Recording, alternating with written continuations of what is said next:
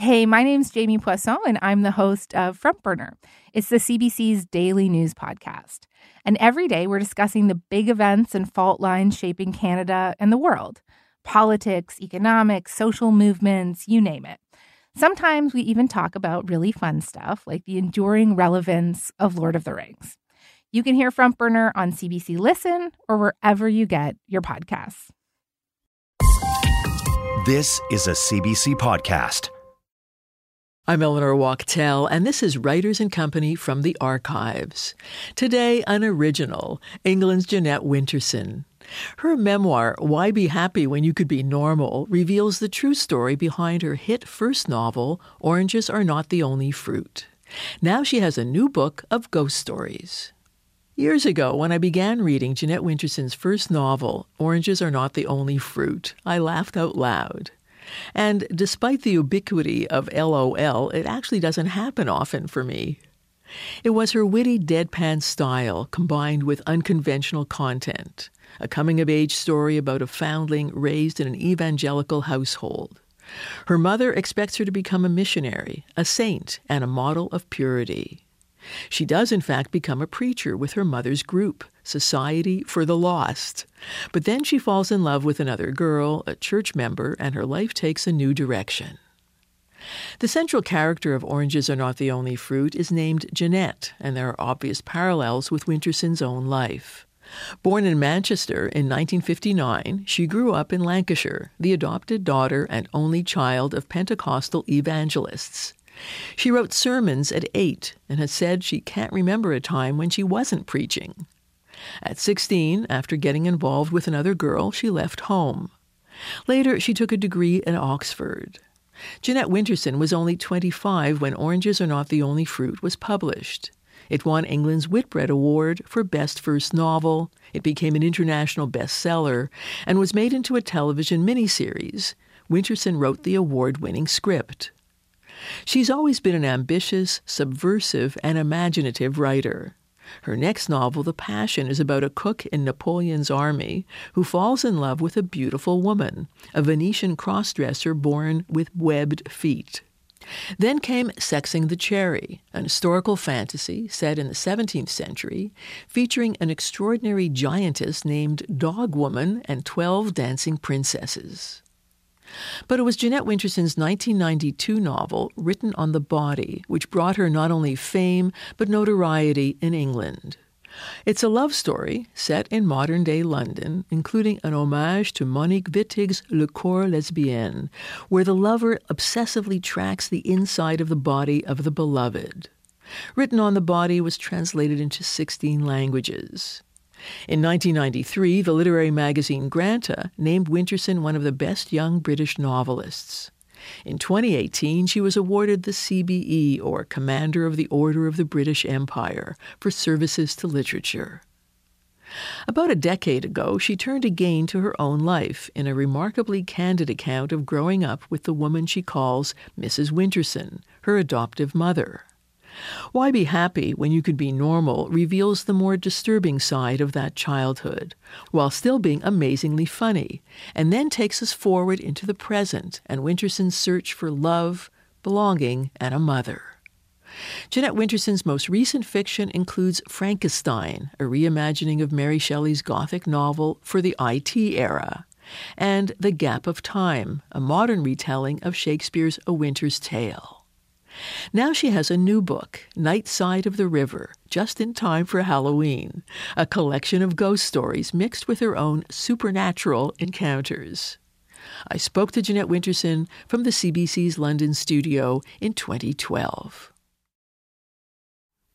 Your adoptive mother, Mrs. Winterson, as you often call her, she seems to have been a lonely person, though she, she discouraged friendship and social contact. What do you think that was about?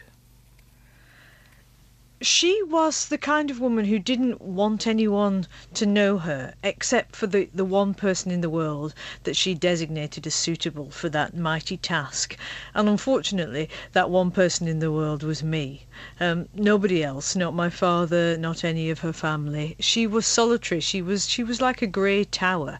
Um, but at the same time, living with her was like living with the Secret Service because although she didn't want anybody to know her, she wanted to know everything.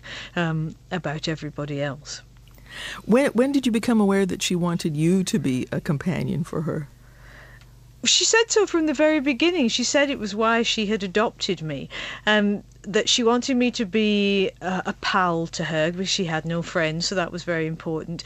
And she really believed um, that I would be the person who would change her life. And the sad thing is, I could have done it. You know, I was like Charlie in the Chocolate Factory. I could have been that golden ticket that took her out of that life that she hated, but I came in the wrong package. what, what, do you mean? I mean, you know how it is that sometimes the thing, the miracle, the thing that you want to change your life is actually sitting right beside you. Sometimes it's you yourself. And because it just doesn't come in the form that you can recognize, um, or you're reluctant to see it in the shape that it is, um, you reject it completely. You know, it's like all those fairy stories where, you know, some filthy, ugly goblin pops up and, and the heroine says, Yuck, don't come near me, I don't want you. And of course, the filthy, ugly goblin turns out to be the guardian of the treasure or will take you to the princess or any any of that stuff. Um, we, we lived in that kind of fairy tale atmosphere in that there I, I'd been plucked out from under a stone somewhere with no visible origins and there was a part of me that she wanted to be transforming magic even but she just couldn't accept it because I just didn't tick all the boxes. So she, if she had kissed you, you might have turned into the princess or something. she could have tried. That would have been yeah. Then would my whole life might approach. have been different. Yes, yes. You know, if she hadn't put me in the shorts and called me Paul at the beginning, you know, who knows where we would have got. I was thinking more if she hadn't put you in the coal hole. If she hadn't or, put me in the coal and hole, beaten you, then you know, then things might have been different. Yeah, they might, but she could never recognise it. And even after you know, Oranges was written, and, and she was so rejecting of that book, and then then we lost contact with each other. Um, I think she brooded all her life on how she had been cheated. Um, by this, this this this terrible wile of the devil, and that she got me in, instead of the person that she really wanted. So it was very sad for her. I mean, look, I got away and got a life. She didn't. She stayed at home, crouched under that gloomy shelf. She was way too big for her life, but it was all she had. Happiness versus unhappiness was, in, in a sense, one of the main conflicts between you and, and, and Mrs. Winterson. How do you think she saw happiness? She didn't believe in happiness. I don't think she thought happiness existed. Um, if you'd asked her why we were on earth, she would have replied, It's to suffer she had no doubt about that. And the only happiness was always postponed, or it would happen after the apocalypse um, when Jesus came and redeemed everybody. In that future state, she believed she would be happy. But happiness on earth, if, if attainable at all, was, was, was transient and fleeting. And I think she rather despised it. I didn't think I don't think she thought it was it was um, a worthy aim or emotion or expression of the self. I think she thought suffering was, was, was much nobler and also more true to the situation of life. And I didn't. I was a happy child. I couldn't help it. I don't know why. I mean, given that I was spending quite a lot of time locked in the coal hole or locked out of the house on the front step. Um, but I was not unhappy. And people often say to me, Oh God, you must have had a terrible childhood. It was so abusive. And I get rather angry and I think my childhood wasn't abusive. Um, it was, in many ways, uh, for me, the only childhood that would have worked. I mean, what else would have made me a writer? Oh, we'll we'll talk about that soon. But I, I, was interested to learn that Mrs. Winterson didn't believe in in the traditional Christian resurrection. I mean, that was yes, it would it would lead to happiness, but she thought that once life leaves a body, it becomes another form of energy, and this seems quite remarkable for a, for a fundamentalist. Did, did it surprise you to learn that? It did. Well, Mrs. Winterson was her own woman, and she invented some theology and she disregarded the bits that she didn't like. And she was very intelligent. She was a great reader. And, you know, she was uh, a young woman in the war, and she had been to the movies, as they all did, and she'd watched the Pathé newsreels um, of Hiroshima and the atomic bomb. She knew all about the Manhattan Project and Oppenheimer because that was their reality. Know, it wasn't their history, it was their daily world.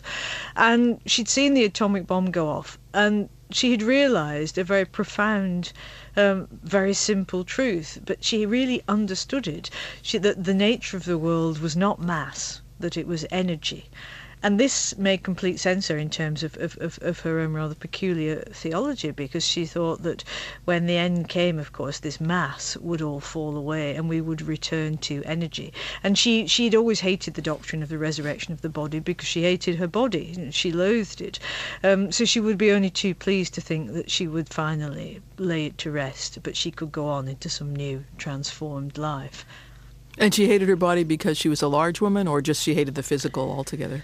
She was very large, but she was she was very ill. I mean, she really did have the, the thyroid condition, the prolapse, the enlarged heart, the ulcerated leg. Um, she was always having enemas and suppositories and dosing herself with purg- purgatives and smoking herself to death because she thought it would keep her weight down. You know, that was a popular myth, I think, in those days.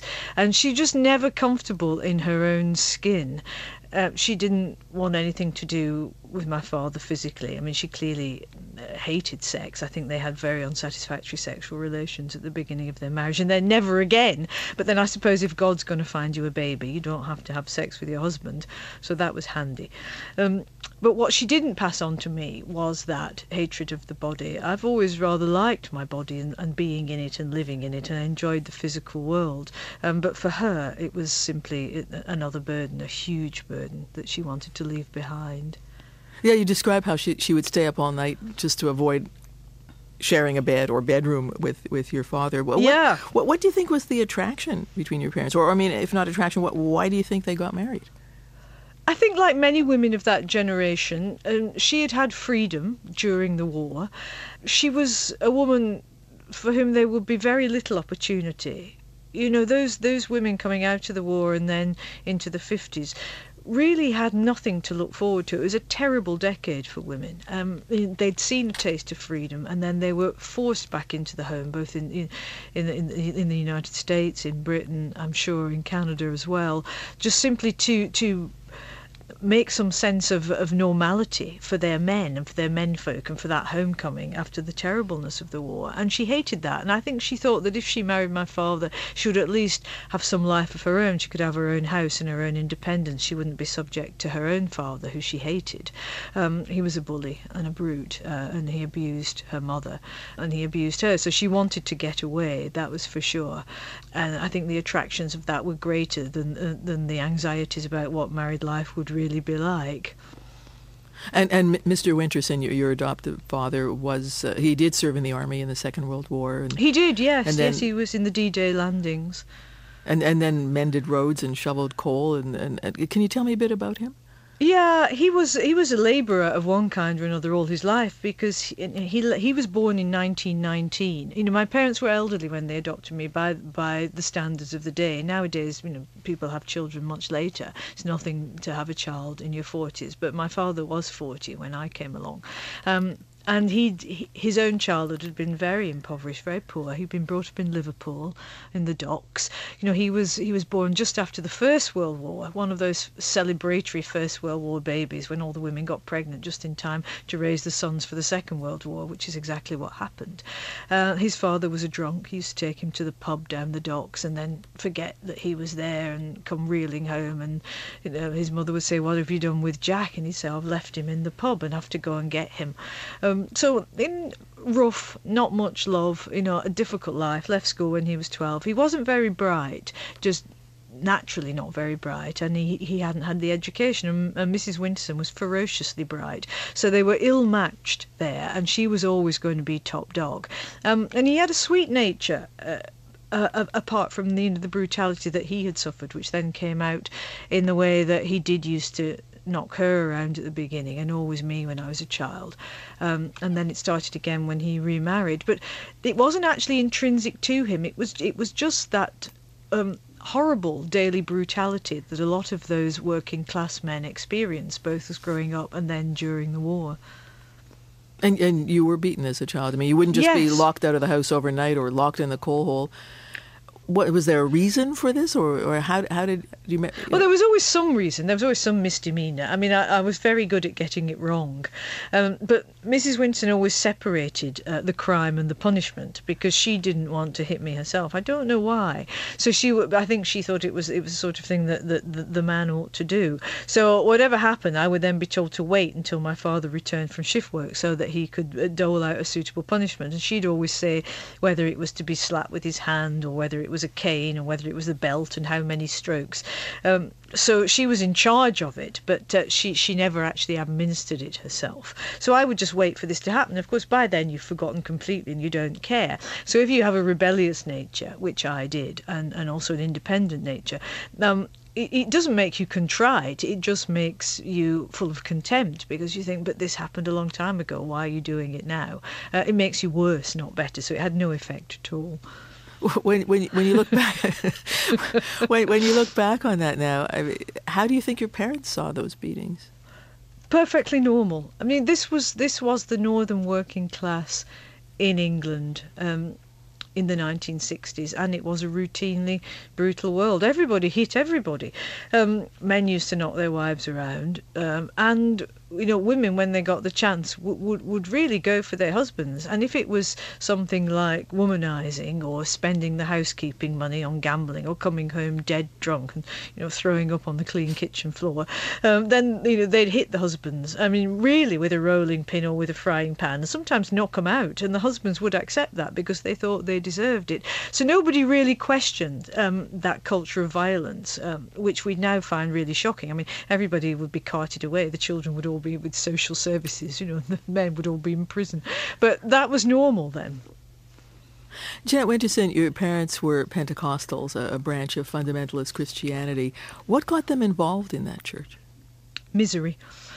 I think they'd been married for 12 years and clearly they were not going to find domestic bliss. And once my mother did get married, she never worked again outside the home, which was a huge mistake because it turned her already inward looking nature um, in, into a depression and it gave her no outlet for her skills or for her imagination, but she thought a woman should be in the home. You know, this was this was patriarchy at its best, and and they all believed it. Um, nobody questioned it, and so Dad worked outside the home and she worked in the home. Terrible for her, and they were miserable. And then the tent crusade came to Accrington. You know, this is a town with nothing to recommend it. It's just some a little town underneath the Pennine Hills. Uh, everybody knows everybody, and once you've been round it once, you know exactly what you're going to get. There's no more surprises. So along comes the Tent Crusade, and there's a, a, charismatic preacher of the kind that we know now from the evangelical rallies, and they thought this is exciting. And they, unsurprisingly, both gave their lives to Jesus and began to find a life within the church, which actually was the saving of their marriage because then she had interests um, and dad had people who actually liked him and appreciated him. So they weren't locked in this misery with each other, which is all they had before. And you were drawn into it as well. I mean, you were. Well, I had no choice because that was my whole purpose in life. Um, I mean, I know that she was. She then felt the devil had led her to the wrong crib, um, and this was you mean the, the, your infant crib when she, you were adopted. Yeah.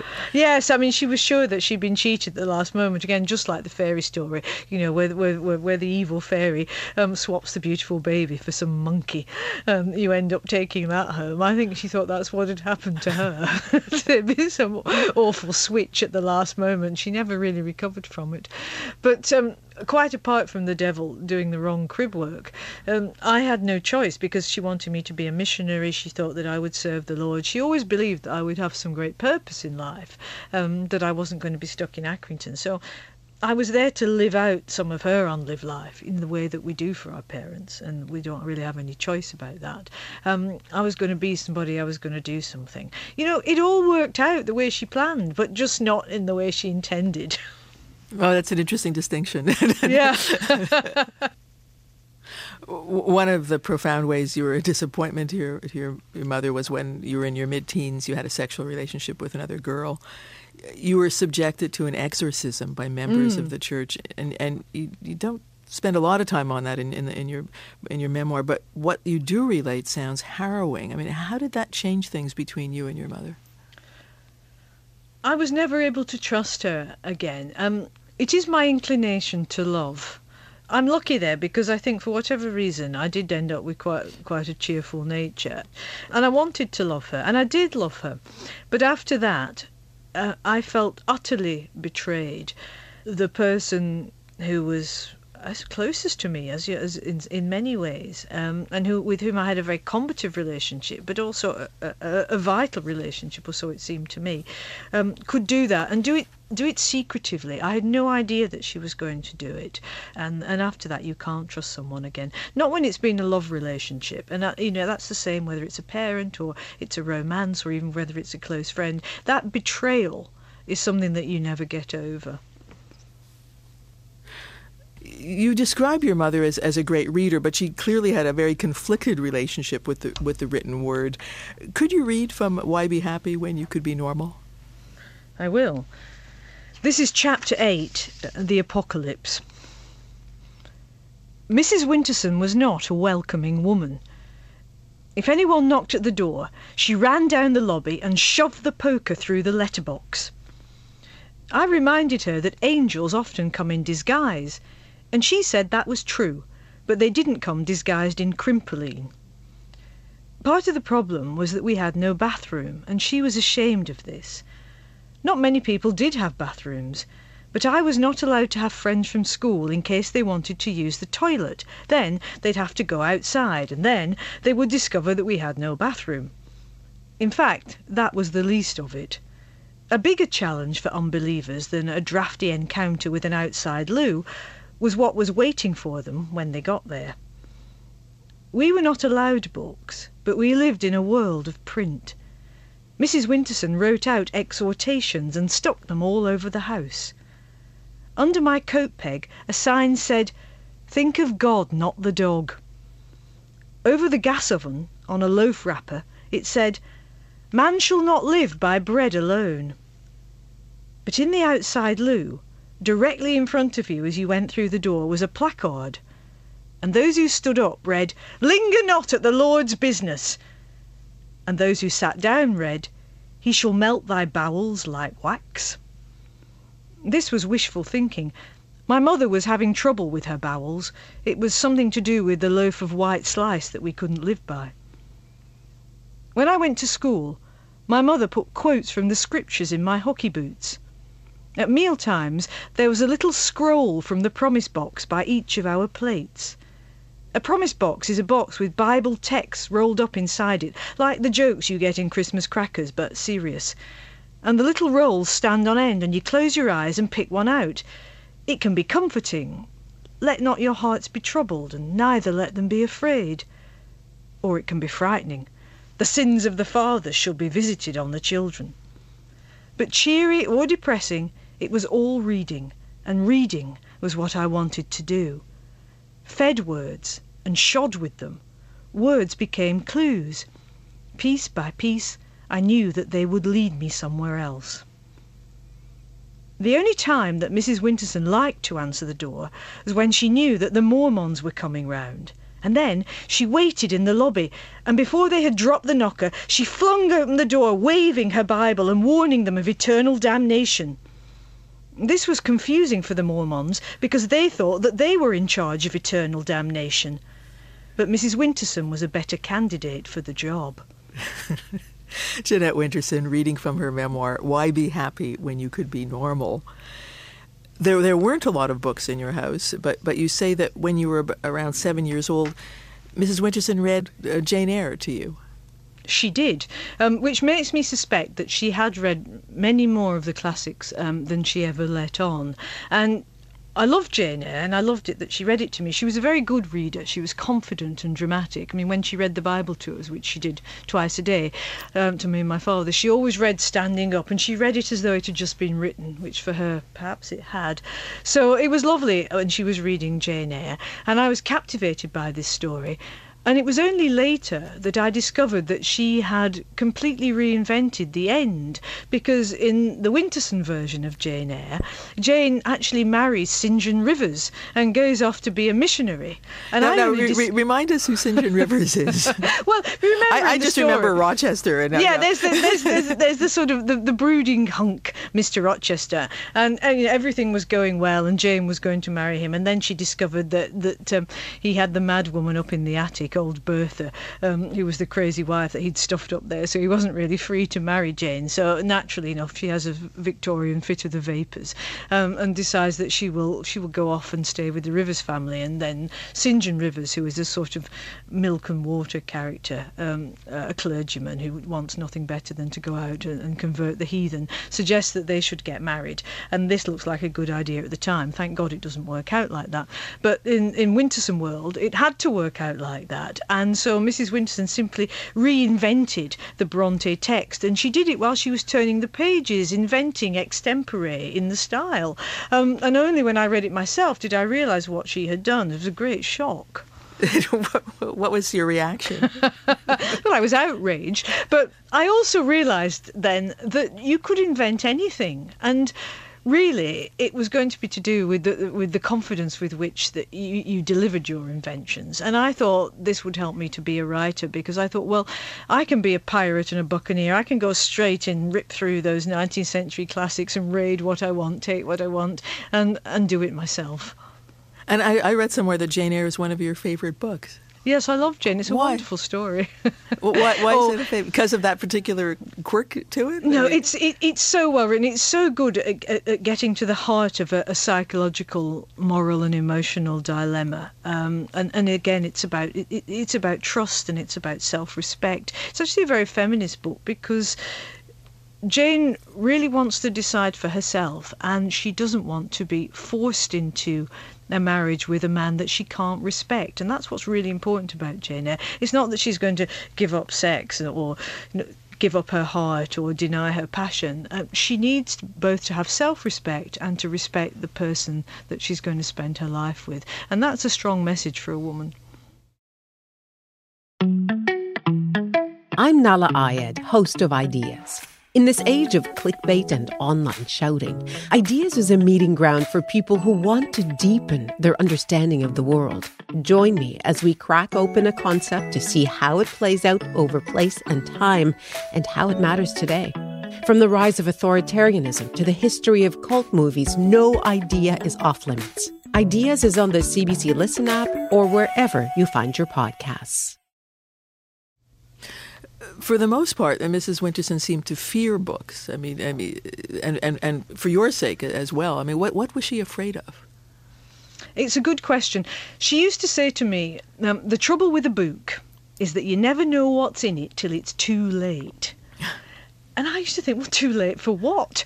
Um, what will happen? But of course, she was right because by the time you are in a book, the thing is is working on you. And somewhere she knew um, that the power of a book, the power of a text, would actually change the way that you think, change the way you imagine, perhaps change your whole world. She knew it. And because I suspected that there was something in these books that she didn't want me to have, of course, that's where I wanted to be. It's the classic rebellion, isn't it? So when I began to work my way through English literature in prose, A to Z, which I did in the library, um, I realised, of course, um, that everything was in those books and I could find it.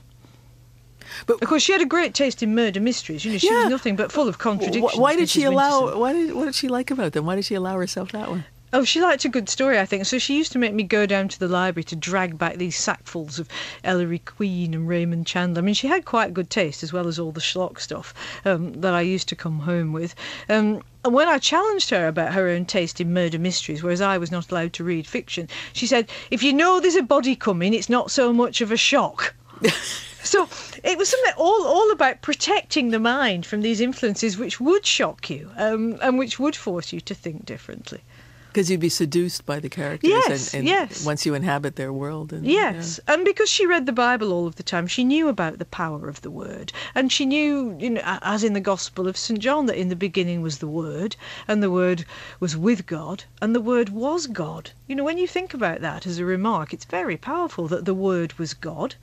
And of course, that's what I came to believe, but in a different way to the way that she'd intended.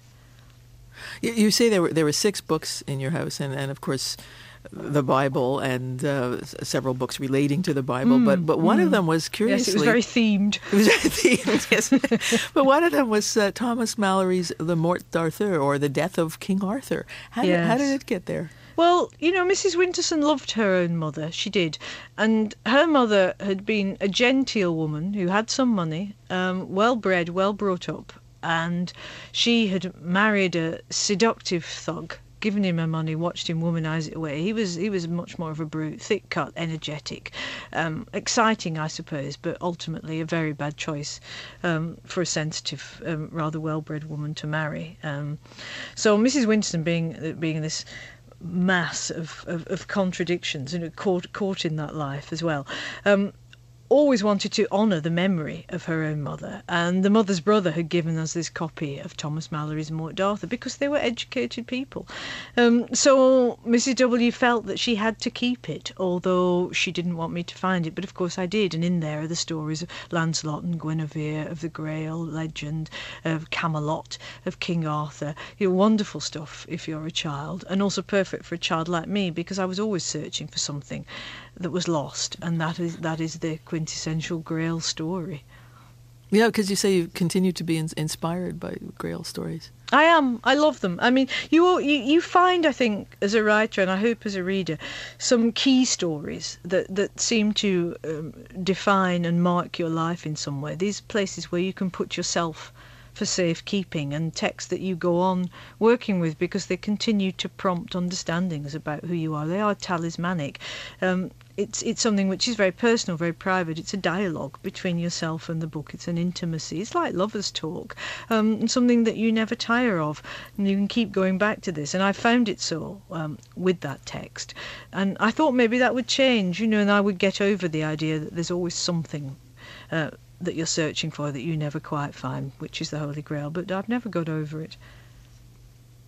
And the library in your hometown of Accrington, uh, you, you were saying you were, you were working through English prose A to Z.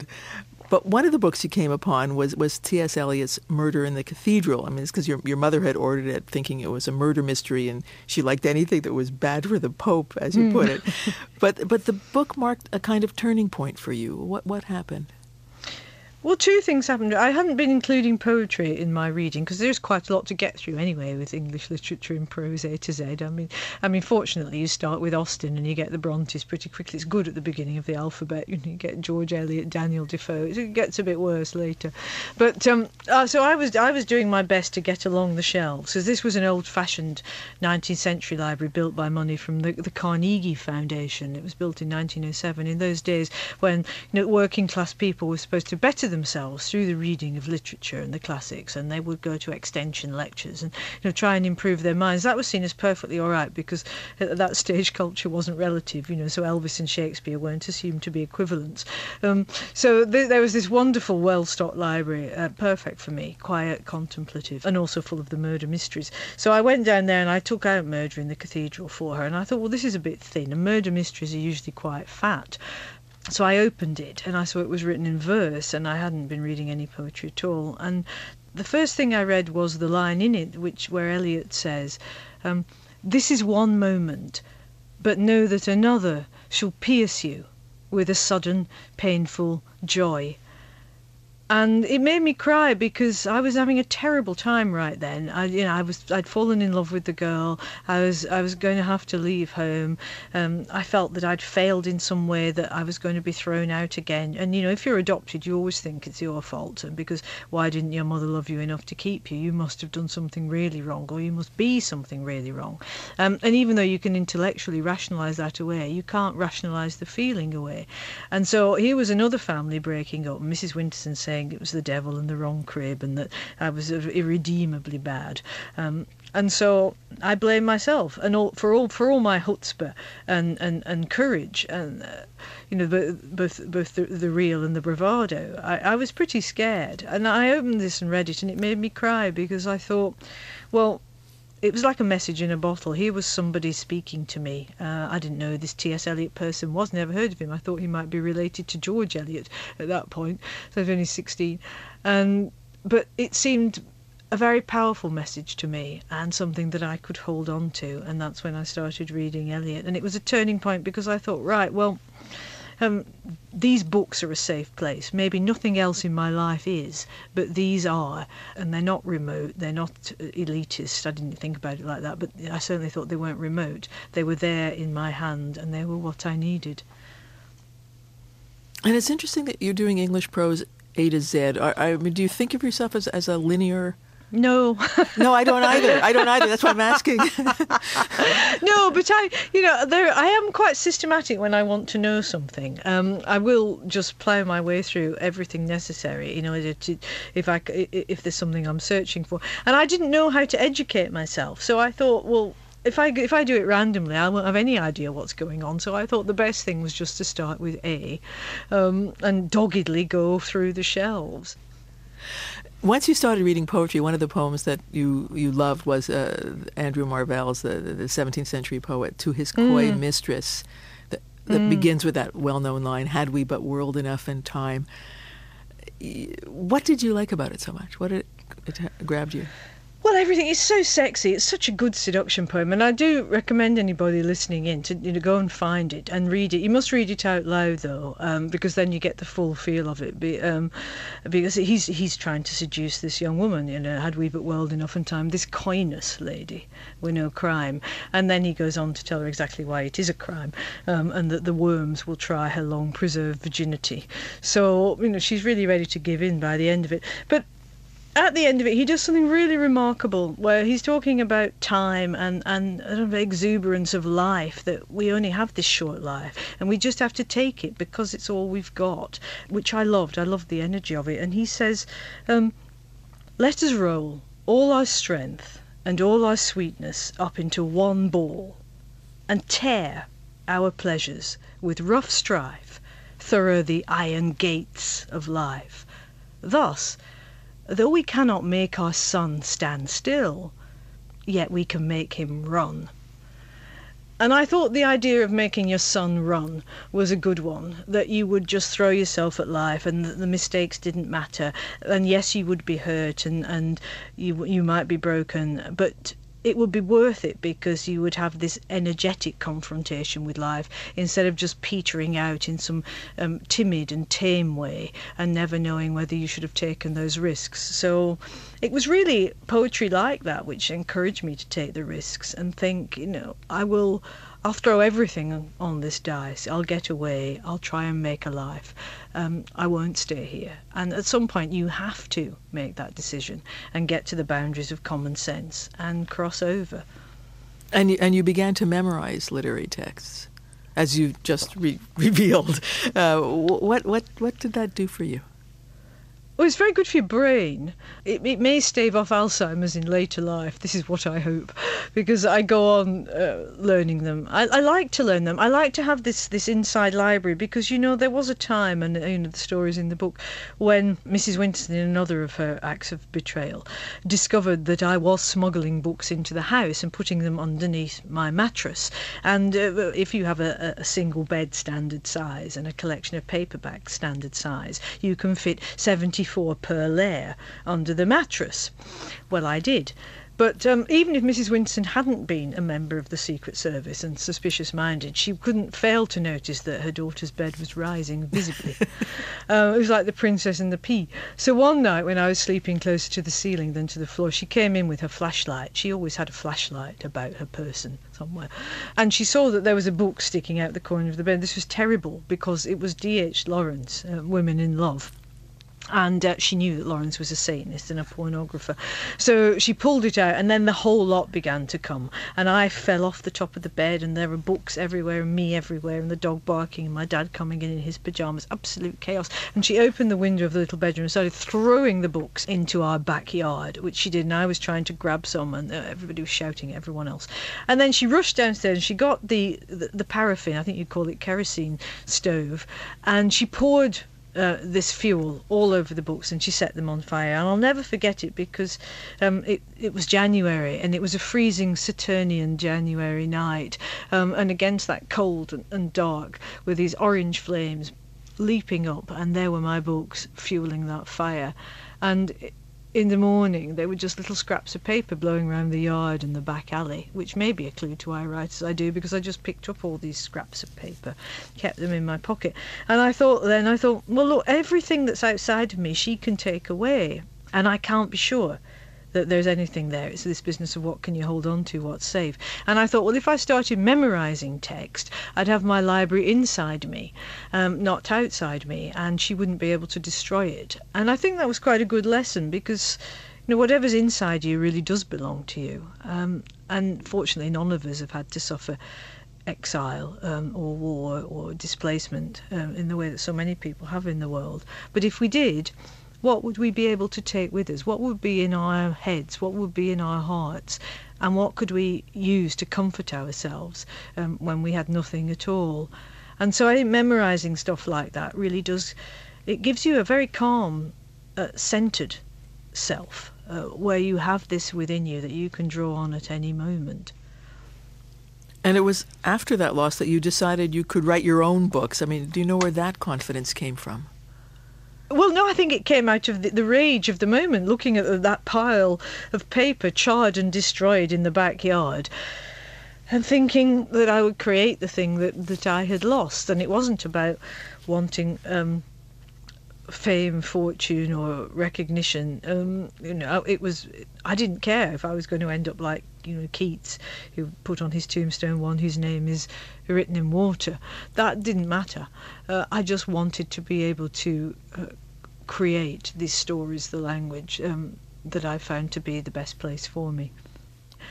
But you know, it's quite scary coming back to that material because 25 years have made me, I hope, more compassionate uh, more understanding, certainly, of Mrs. Winterson. And I felt that by the end of it, I could really lay those ghosts to rest, that I could forgive her, and that I'd learned something uh, about about women, about limitations, about boundaries, about desire, about all of those things that I played with. But I'd understood them very clearly through the writing of this book.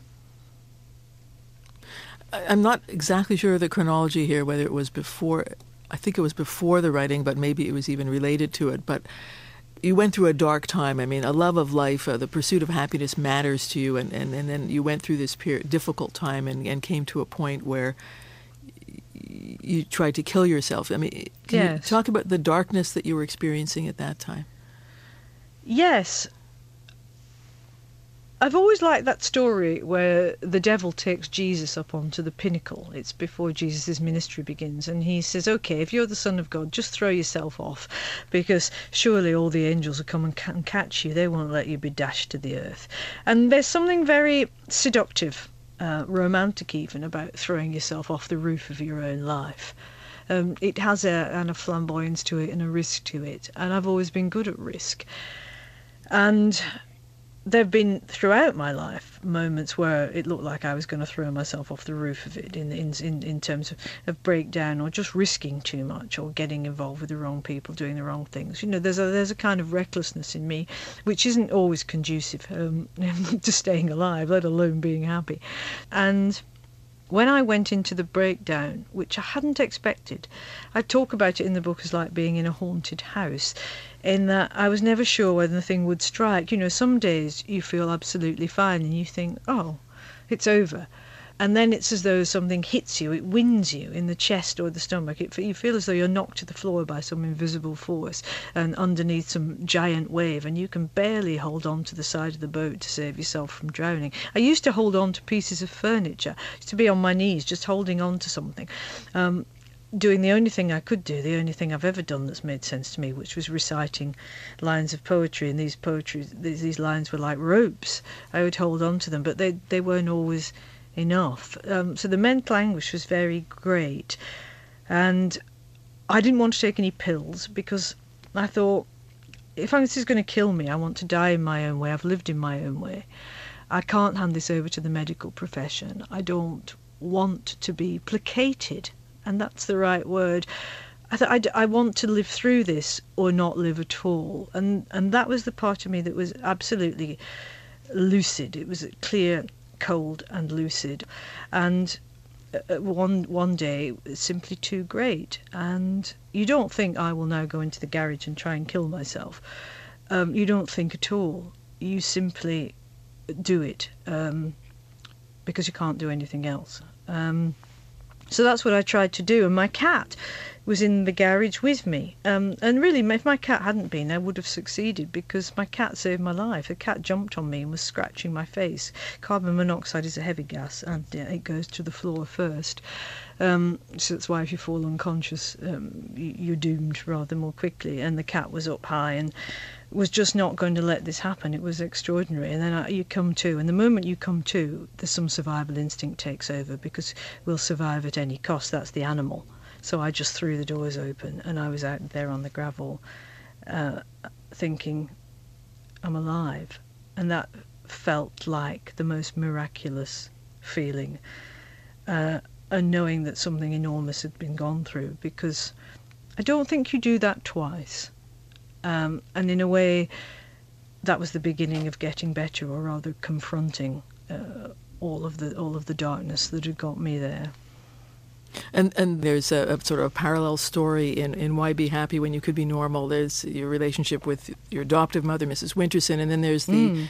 another parent-child relationship. I mean, Mrs. Winterson had said that your mother was dead. And then she had. You discuss- she would, wouldn't she? Though I mean, if she, could, she was going to marry off Jane Eyre to St John Rivers, be no problem having a dead mother. so, but but how did you feel about this? I mean, after a complicated search, you were able to find and meet with your birth mother. Yes. How did you feel when it came time for your, your first meeting? Dreadful. Um, I felt physically sick. I mean, when, when, when the cab was pulling up outside the house, I had a, at first I had a hysterical impulse to sing "Cheer Up, Ye Saints of God," which is a song we used to sing at the church um, because evangelicals are always cheerful. And I thought, no, no, that's the wrong childhood. It's the wrong mother. I don't know where I am. So there was this awful feeling of not knowing and, and thinking, who's going to open the door? What will I see? Um, and, and, and heart beating, dry mouthed terror and of course, I'd gone as a baby. Um, the point with the parent is that they are a grown up, so they have some skills of self reflection. Whereas the baby knows nothing but loss. You know, the baby is just a bundle of, of, of, sensation and experience in that in that moment. But something has gone in that's enormous because it, it is mar- it's like a branding iron. It marks you, but you've no idea what it is. So I was eh, really in the state of that, that, that small child again. I think I just none of no, nothing about me now can deal with this moment of her opening the door, and then she did, and of course it was all right. And and you know I discovered all kinds of things. You know I've always thought of myself as a as a as a, as a lone wolf and an only child and a rather solitary and independent person. And um, you know I discovered that I had hundreds of cousins and uh, half siblings mother, and uh... yeah I have. And my mother was one of ten children and they all were ballroom dancing champions and lived to be a hundred. You know, it's terrifying. Um, and, and you have a whole different view of who you are. Uh, and then you find out that no, no matter how much you think you can overwrite the, the, the biology, the DNA, um, the body code, uh, it's still there. How has your sense of self changed with, with, with this new aspect to your life? Um, I feel I feel settled. I think we both do, she and I. Look, when you meet your your parent late in life, uh, it's not an instant family. At least I didn't find it so. And in fact, a lot of people have written to me about this because they felt enormous relief by me being able to say, um, this isn't a, a, a, kind of pink Hollywood ending where everything is lovely and, and, and, and the right colour and the right feeling. It's it's complicated, and you know, I didn't think, wow, here's my mother, and, and, and fall in love, and, and then everything was all right. You're still strangers to each other, and the connections are difficult. The whole thing is difficult. But I think what we both feel is a sense of relief that she doesn't have to ask herself every single day of her life what happened. You know, and there's no mother wants to give away her child. That's that's clear to me. Um, no mother does that without deep anguish. Um, and heartbreak and the question that never goes away. So to have it settled is a good thing, you know. And I'd say to people now as they're contemplating this, you know, um, don't expect too much and don't beat yourself up if it goes wrong, but be glad that you can settle the story because somewhere that is healing in itself. How much in touch are you now? We come and we go. We go in and out. You know, sometimes we can't bear it, and sometimes we have another goal. And I think it will be like that for a while. I mean, she's read the books. Obviously, I showed it to her before it was published, and she knew about the bits that were going to be about her, um, and was comfortable with that. So I didn't want to make her uncomfortable. But I, you know, the last line of the book is, "I have no idea what happens next," which is true. and, you know, and I'm a control freak, like all adopted children. You know, look what happened the one time we weren't in control. How wrong can it go? So, you know, for me to say I don't know what happens next is is also an admission of where I've got to now. I mean, I, I have got just a lot more relaxed about things, which is nice, um, and a lot more accepting. I think, you know, and and just trying to understand people's situations, however hopeless, and understand my own, um, and and not be too quick uh, to try and either to judge um, or or in some way to try and close the narrative. There is no closure, and I know that in my fiction, but I'm now sure that it's the case in life that, that nothing's ever really finished. It just goes on uh, as long as we do.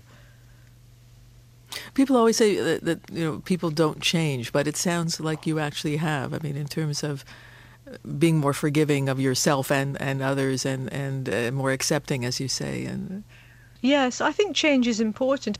You nothing is solid, that's for sure. Um, as everything changes around us, why wouldn't we change too? I think it's probably healthy if we can, and if we do, and if we can admit to being wrong, and you know, without beating yourself up. You know, that's the difference. That you can say, "God, I made a complete mess of that," or "I was in the wrong," or "I didn't do this properly." You know, I say in the book somewhere that the things that I regret in life um, are not errors of judgment, but failures of feeling, and you know, feeling in that sense was was hard for me. I mean, there was quite a lot of me that was held in.